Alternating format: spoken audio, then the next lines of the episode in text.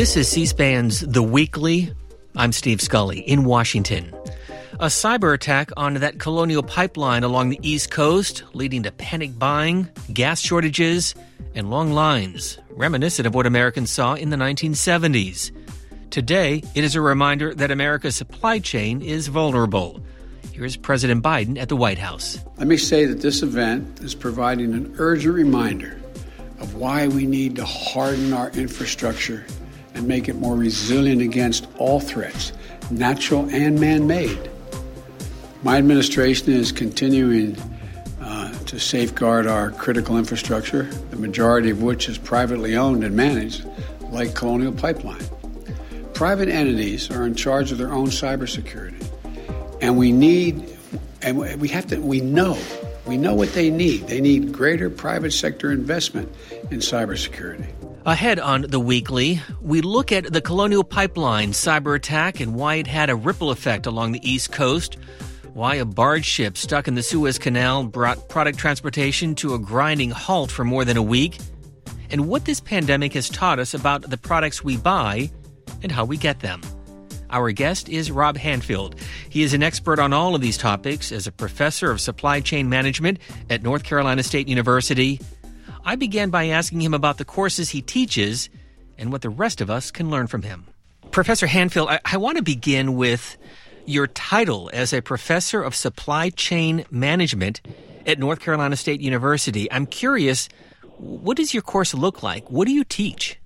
So, uh, I teach a class in uh, procurement or what they call acquisition in government, and uh, that has a lot to do with uh, contract negotiation, um, you know, managing costs in supply chains. But we also cover some aspects of uh, logistics and inventory management. Um, you know, what we're seeing today is a, a real interest in this area of uh, purchasing and supply chain management. And so we spend a lot of time talking about the tools and the methods uh, that, uh, that, that organizations and governments use um, for purchasing goods and services and and so that's that's really the core of, of the MBA class that I teach. Generally speaking, in terms of the U.S. supply chain compared to Western Europe or some Asian countries, how does the U.S. rank? In terms of how well we manage our supply chain? Correct. So I think overall the U.S. does a pretty good job of it. Um, you know, I think every every government is is uh, faced with you know different kinds of, of challenges right now if you look at the way the U.S. handled the COVID crisis, uh, every country in the world was really facing many of the same problems that the U.S. did. So I don't think we were really better or worse than anybody else, especially around uh, the COVID response. Uh, one of the things I will emphasize, though, is the U.S., much more so than uh, a lot of other countries, has outsourced a lot of their goods and services to uh, low cost countries, uh, especially in, in Asia and you know, lower income, middle income com- uh, countries. And uh, that's a trend that's been going on for about 20 years. But a lot of other Western countries have been doing the same thing. So that's one of the reasons why we were uh, so exposed during the, uh, the COVID pandemic. I want to come back to those issues, but clearly we have been dealing with long gas lines in many parts of the East Coast this past week because of the uh, what happened to the Colonial Pipeline. What does that tell you about America's energy infrastructure in general and the situation here in the East Coast in particular? Well, I think I think it's fair to say, and everyone is admitting this, that the uh, infrastructure of the pipeline system in the United States is aging. It's it's old. Uh, it was put in, you know, decades ago, and you know they've been, um, you know, refurbishing and, and doing a lot of maintenance on it. But um, you know, there's parts of it that, quite frankly, need to be, you know, rebuilt. And and this is somewhat problematic because nobody nobody really wants a new pipeline in their backyard or a new refinery in their backyard and yet uh, we really do need it. And, and I think that's part of the uh, Biden infrastructure plans to start to look at some of those key elements. One of the other problems with the Colonial Pipeline is it's not just the uh, equipment itself, which is aging, uh, the pipeline itself, um, but also the information system that is used uh, to control it. And it's, that's a very old system that they have. And these older systems are much more uh, prone or exposed um, to being hacked, uh, as as the Colonial Pipeline was in this case. Uh, having said that, I think it's also remarkable that you know it is the only pipeline that serves the East Coast. Um, you know, being in in Raleigh at North Carolina State, we've had gas stations. Every gas station in the area is out of gas. I mean, 78% of the gas stations in North Carolina are out of gas right now, which is just an incredible number. And so people are looking at resorting to bringing it up in trucks, you know, shipping it to ports. Uh, the fact is, those things are all much more expensive than actually putting it in a pipeline. Pipelines are the most efficient and also, by the way, the safest uh, means of transporting fuel. Uh, yet people remain strongly opposed to them, like they did with the uh, uh, pipeline, you know, coming down from Canada, which is a bit of a mystery to me because I think pipelines are much safer and uh, much more efficient than other ways of transporting fuel around the country. So, as somebody who understands this probably better than most people, how did we get to this point with Colonial in particular? Where were the where were the issues that, that were not addressed by the company or by the government that is responsible for this infrastructure?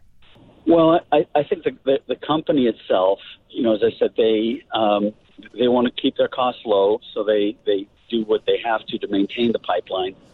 Um, what's also happened, I think, in general in the energy industry, you know, there are uh, there were other refineries uh, up in the East Coast, up in the New Jersey, New York area. A lot of those refineries um, went out of business; they went bankrupt uh, because they could not compete with uh, the pipeline uh, carrying oil from Texas up the East Coast. So we were really then, you know, more and more dependent on uh, this single pipeline, which was, in a sense, almost a monopoly. And uh, the company, let's face it, did not invest in the infrastructure. Um, they did not invest in the uh, security systems. But I can't really blame Colonial Pipeline for that. I think that you know almost every uh, energy company in America is guilty of that same thing of not really upgrading their cybersecurity and their uh, their uh, systems to, to really make them state of the art. We also see uh, the utility industry has done somewhat of a better job of that, and that's because of federal guidelines and federal regulations. So I would expect to see after this incident uh, this week that the federal government is going to clamp down and come out with some new requirements for uh, upgrading their systems and making them more secure from uh, these these hackers that, that came came in and uh, essentially held their held their data uh, hostage unless they paid you know whatever sum of money. Let me remind our listeners we are talking with uh, Professor Rob Handfield. He is a professor of supply chain management at North Carolina State University. And I guess what we saw this week with Colonial Pipeline is another example of how vulnerable we are here in the U.S., but, but even globally. And I point to what happened earlier this year with the Suez Canal, the ship that was essentially stuck that brought everything to a halt in terms of trade in that part of the world. Can you elaborate on those points? Absolutely, Steve. So the, the Suez crisis uh, happened a few weeks ago, and uh, it was a, a very large um, ship that essentially, you know, the wind caught it and it turned sideways and it got stuck. Well, one of the reasons why it got stuck is the, the ships, the ship itself was so enormous. And we're seeing a general trend in the ocean freight business that shippers are building ships that are larger and larger the 20,000 TEUs or, or larger now is, is commonplace. And as these ships get larger, they go slower. Uh, they they actually do what they call slow steaming, so they, they go very slow use less fuel. They they carry uh, you know more freight. They go to more more ports, and so in general they're getting slower, and that that's not a good trend. I think what we're seeing increasingly is people want to see their shipments go faster, not slower. And uh, so, so that's part of the problem. The other problem is, you know, the the, uh, the canal, the Suez Canal, and the Panama Canal. These are what uh, you call in supply chains bottlenecks. So if something goes wrong at those bottlenecks, all of the ships that are behind it get held up. Well, uh, as there was a surge in demand this year, uh, we saw the number of shipments coming over from uh, Asia in particular go up and up. So there were a ton of ships. At one point, two or three hundred ships stuck behind this large ship in the Suez Canal, holding, you know, trillions, billions, or trillions of dollars worth of freight that they were bringing over, you know, to different destinations. So it, it exposed, you know, how fragile these, these supply chains really are. We saw another similar type of incident with the uh, Texas uh, snowstorm that essentially shut down a lot of the uh, petrochemical industry, which is located in uh, Louisiana and Texas. Well, every think about it. These petrochemical plants produce plastic. Plastic is used in pretty much everything in packaging. So suddenly, supply chains all over the country were shut down because of a snowstorm going on in Texas. So, so again, another example of how fragile uh, our supply chains are, and uh, in particular, they're more and more fragile because we have sort of consolidated uh, our requirements in different areas in, in you know, Southeast Texas and uh, in, in Asia, uh, in, in, in Latin America, and and as we do that, we become more dependent on that and less less able to uh, really you know build things locally and, and source things locally, which I think is where we're starting to, to go now. Dr. Handfield, let me follow up on Texas because it really was, you know, the triple threat. You talked about the deep freeze, the severe weather in Texas, a rise in COVID cases, and then the power grid unable to handle the increased demand. Well, that that's exactly what happened. Is uh, you know Texas uh, they they had a system that an independent power grid, as you as you point out, and uh, there was a federal requirement that said that they needed to have a certain kind of uh, safety equipment on on some of their uh, some of their power generation plants. Well, they said in Texas, you know, that's a federal requirement. It doesn't snow down here in Texas. We don't really need to invest in those. Well, big mistake. That's exactly what happened. It shut down a lot of the grid and started to see electrical prices going up, you know, through the roof. In some cases, four thousand dollars for, you know, uh, a week's worth of electricity. Uh, so, so there was that, and then, of course, the other thing that happened with the snowstorm is it also exposed how fragile uh, the this petrochemical industry was, and they also had not invested in the right safety equipment to handle uh, cold weather. Uh, in particular, you know, these uh, facilities they needed um, uh, what they call uh, nitrogen and uh, or nitrous oxide, and and part of that was was required you know, to to operate these things. Well, the pipes themselves were so frozen that they couldn't get the nitrogen through it, so they were having to bring it in by truck. And I heard stories of people you know, shipping in nitrogen by truck from Oklahoma you know, on these 24-hour marathon truck rides with three drivers so they could get there in time. So it, it really uh, it, it really exposed the fact that there really wasn't a backup plan, and uh, they're highly dependent on uh, on on these uh, these resources. And and third, you know, they, they, they didn't really put in all of the stopgap measures, the risk what they would call risk management measures that they should have, uh, and and maybe you know scoff, scoff a little bit of scofflawism there in terms of uh, shirking the rules. I apologize because I'm going to ask a simple question that may be a complex answer, but in the U.S., the supply chain essentially works until it doesn't. And so my question is how do we prepare for when it doesn't? Well, that's a great question, Steve. And it is something that uh, organizations are now starting to think about. Um, you know, they're starting to say, look, we need to have a backup plan. We need to have what they call a playbook uh, and a playbook is just that. It is a risk management plan. It's a way to react uh, when there's a disruption, an unexpected disruption. And it also involves typically mapping out, uh, you know, what they call sort of scenarios to, to figure out what are the kinds of things that could go wrong and where would be uh, where would be most exposed in our supply chain. So what that involves in some cases is doing what they call a supply chain mapping. And in supply chain mapping, you map out your supply chain. You figure out not just where are our tier one suppliers, you know, our immediate suppliers, but what they call our tier two and our tier three, our, our suppliers of our suppliers and our suppliers, suppliers, suppliers. And once you start figuring out where these suppliers are, you can start to say, ah, they're in places of the world where there are emergencies, where there are things that can go wrong. And therefore, we either need to you know, redesign our supply chain network or we need to maybe carry some uh, stockpiles of inventory at strategic places in case something does go wrong.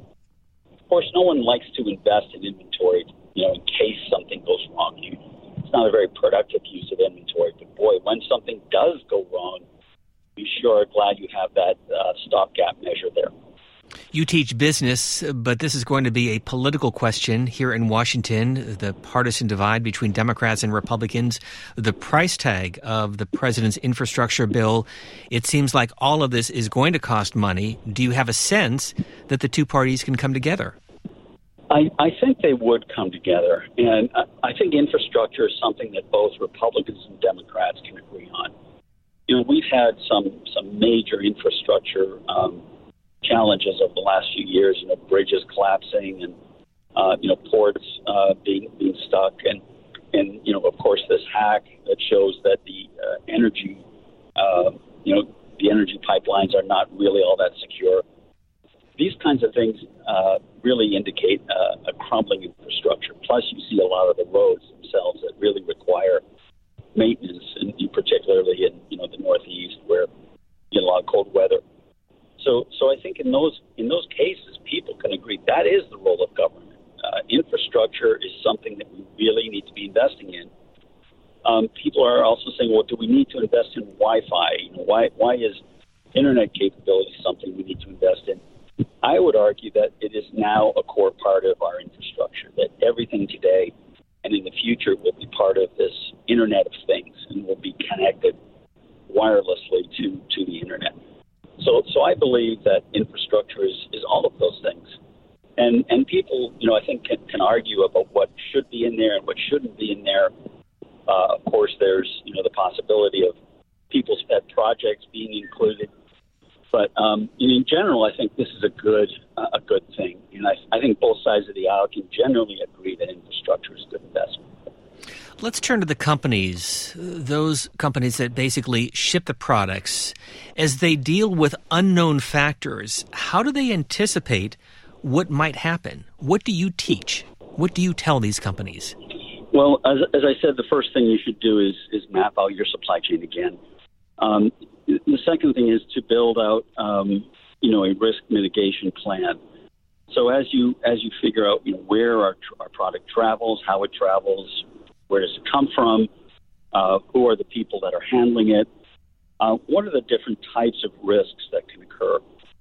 So there's there's a number of you know increasing risks that are that are really emerging today. One is is counterfeiting. Um, are are people able to you know counterfeit our product? Are they uh, are there uh, you know cybersecurity risks? Are they able to hack into our networks and get our stuff? Um, plain old theft. You know, are are people able to make off with our product or or steal it and sell it on the on the black market or the gray market. Um, and then there's just you know disruptions, and you have you have storms, you have um, you know political issues, you have uh, uh, earthquakes that, that can occur. And um, what, what organizations are also doing is they're investing in these real time systems. And by that I mean real time technologies that can show them what's happening around the world. And as they map out these supply chains and superimpose them, you know, geographically on different parts of the world, there are services like, for instance, uh, Resilinc and RiskMetrics that will monitor news feeds, and these news feeds will tell you, ah, there's, you know, uh, there, has been a, a, dam that went down in China, or, uh, you know, there's there's a political uprising in uh, in Taiwan today. Uh, so so it'll tell you when there are these events occurring, and it will map out well what suppliers could be potentially impacted by these things, and what shippers and, and, and lanes could be impacted by these incidents. So organizations and managers get an immediate uh, event notice that says there's something wrong here. You better check into it. So a lot of times, you know, you might get a notice that that you look at and you say, ah, well, I think we're okay here. You know, we've got it covered. You know, we talked to some people. It's all right. But in other cases, you know, you, you notice there's an event and you're able to move very quickly. And that's an important feature of these um, supply chain uh, risk management systems. The ability to act quickly. Um, because if you act quickly, you can move, uh, you know, rapidly to try to contain a situation, uh, to put in a mitigation plan, uh, to collaborate with, with your supply chain partners and, and figure out what you're going to do uh, to, to see if you have alternative inventory somewhere else. Um, these kinds of things, I think, are, are really important. And increasingly, what you're also seeing, Steve, is that I, I mentioned collaboration. Collaboration is really key when you have a disruption, when you have an emergency. And the people that are seeing that right now are the automotive companies. You know, for years, the automotive companies thought they could sort of, um, you know, they had a lot of power, so they could they could throw their weight around and, and get suppliers to do what they wanted to. Well, vehicles today, more and more of them have a lot of uh, chips, a lot of electronics in the dashboard.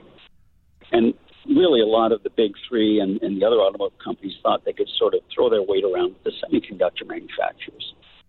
Well, semiconductor manufacturers, their main uh, customers are the electronics sector. Electronics goes out and buys two or three years worth of capacity from them. And so they plan ahead and they have these long term relationships. Um, you know, the, the, the automotive companies thought they could, you know, pull the switch. You know, when COVID came along, they said, well, we don't, we're not going to buy from you for a while because we think the, you know, sales will go down. Well, sales didn't go down. So when they went back to the uh, chip makers and says, "Oh, we need you to ramp up again," guess what? Too late. We've already committed that capacity to somebody else, to the electronic sector. So, so it, it, the relationships are really an important part of these supply chains as well. It's not just all about you know the numbers and the plans and the and the, and the software systems. An interesting analysis. Let me remind our listeners that our guest is an expert on America's supply chain, part of the Poole College of Management at North Carolina State University. If you're looking to purchase something for the home, whether it's an appliance or furniture, you talked about automobile parts, COVID 19 has essentially disrupted that supply chain. Why? Why is it taking so long for people to place an order for that product to come to their home or office? Well, you're you're absolutely right, Steve, and I've experienced this myself. You know, I think uh, know, my daughter wanted to buy a bike or something. She was told forget about it. You know, it's it's going to take probably a year back order just to buy a, a bicycle. Um, and and as you're saying, you know, parts for uh, washing machines, for appliances, for fridges, uh, they're they're out. You know, they're they're out. They're they're not available. What what happened, I think, is during COVID, uh, you know, demand for a lot of things went down. Some things went up, but people were out of work, so they you know they were conserving. They weren't they weren't spending as much. And so all of these supply chains sort of slowed down. And they slowed down because also people couldn't come to work because of stay at home orders. Um, and, uh, you know, they, they depleted their inventory. They, they tried to hang on through COVID to make it through. And as, as people got vaccinated and we started to see, you know, life coming back into the economy, people started spending again start saying, "Oh gosh, you know, maybe it's time to now go and you know replace that old washing machine, or you know, get a new bicycle, or uh, or you know, get that get get get it fixed." And these supply chains don't start on the dime. They they take a while to get to go up. You don't step on the gas and they just start going. Um, you know, you have to get people in, you have to start up your equipment, you have to get raw materials, you have to order from suppliers and and so they, they they're sort of in a uh, a startup mode, if you will, and it often takes you know two or three months for them to really get back to full speed again. Um, and and the other problem, of course, is is the labor issue, at least in the United States. Um, you know, we're we're not we're not seeing people go back to work as quickly, and uh, we're seeing the number of jobs go up. But partially, I think it was because of the uh, you know, the rescue plan, uh, some people, I heard this, some people saying, well, why do I need to go to work? I've got a nice, you know, check that will last me through a little while here, a nice unemployment check. In some cases, the unemployment check is greater than what they're actually getting paid at their minimum wage job. So there's there's a, a labor issue as well that's uh, slowing down some of these supply chains. And I think we'll get through that. We'll get through all of this. It's just a matter of time um, before we start to stabilize and, and get back to normal again. And you wrote about this extensively for Harvard Business Review. So, looking ahead through the summer and into the fall, with everything that we have been talking about here today, what will it look like? What will the supply chain feel like and be like this summer and fall? So I, I'm very optimistic that, um, I, as I said, I think our supply chains will get back up to speed. Uh, I think we will st- still see, you know, some shortages. Um, I think we're starting to see, you know, new capacity also coming online. For instance, for vaccines, um, we're seeing new capacity come in in Q4 and Q1. Uh, manufacturing capacity and, and component capacity I think we're also going to see uh, all industries really start to pick up. Um, you know, automotive, industrials, consumer goods, uh, and and I think we're going to see the economy going full steam ahead. So so I think all of these supply chains will uh, sort of stabilize, um, get back to full capacity, and and, and continue to, to move forward. We will we will likely see inflation. I mean, my I think we're starting to see that, you know, with these shortages, we're seeing some short term inflation. Uh, that could go on a little more. So we could see prices begin to increase um, as the costs in these supply chains start to go up. So I, I think, uh, in general, those are some of the big trends that we'll see. And for the students that you teach, the next generation of experts in this area, what's the future hold for them? Wow. Well, our students are, are in great shape. Uh, if you're a student, uh, in supply chain management, you are in um, you're, you're doing really well right now. You've got several job offers um, because you know I think it's the people it's people that operate these supply chains. It's not machines. It's not automation. And uh, what you're seeing with the young people coming out of supply chain programs today is they're really good at, at analytics. They're really good at taking you know numbers and manipulating them and and visualizing them and, and coming up with insights. And that's becoming a really important skill set because, uh, as I said, you know, the, the digital uh, revolution is occurring, and it's occurring more and more in supply chains. The other thing I'd like to say is at NC State that one of the things that's unique about our program is we have students who work on projects with companies as part of their coursework. Uh, every undergraduate and MBA supply chain student actually does a 15 week project working on a supply chain problem. And for many of them, I think this is uh, this is really insightful because they they're moving away just from a, a theoretical view of how supply chains operate, and they're delving into you know the problem. They're looking at inventory, they're looking at purchasing, they're looking at transportation, they're they're looking at analytical insights into how to deal with these problems, and they realize that you know these problems are not uh, black and white. They're they're generally gray. And, uh, you know, the, the data itself often isn't uh, very helpful. You have to really dig into it and, and clean it up and, and try to make sense of it. And I think those are the skill sets you need for uh, effective supply chain uh, management is, you know, the ability to be curious, the ability to solve problems, the ability to work with other people, and, and really the ability to delve into the data and try to make sense of it as well. And finally, for you personally, why is this your area of expertise? Why do you teach this? Why did you study it? Well, you know, I, I think I sort of just fell into this, Steve. You know, years ago, I I was a math major as an undergraduate, um, statistics, and and I liked numbers, and and then I, I I ran my own business for a while, and I started thinking about how these supply chains operate and and how you had to you know manage these these flows of material. So it became uh, just really interesting, and I just was curious about everything that was going on, and I think that's that's what kind of pulled me into it. And I still love it. You, you can probably tell I'm, I'm constantly, uh, uh, you know, uh, studying these problems and talking to different people. And, uh, I, you know, I'm, I'm, I'm enamored with supply chains. I've been studying them for 30 years. I'm still learning. So uh, that, that'll tell you something. Well, we appreciate you sharing your expertise with our C SPAN audience. Rob Handfield. He is a professor of supply chain management at North Carolina State University and conducting this conversation while he's in the car. So we appreciate that as well. Professor, thank you for being with us. My pleasure, Steve. And yeah, if in your supply chain, you're you know always on the move. So uh, It's been a pleasure, pleasure talking to you today. Thanks so much. And a reminder to be sure to listen and follow wherever you get your favorite podcast. C SPAN's The Weekly, part of C SPAN Radio. You can follow us on Twitter at C SPAN Radio. I'm Steve Scully in Washington. We thank you for listening.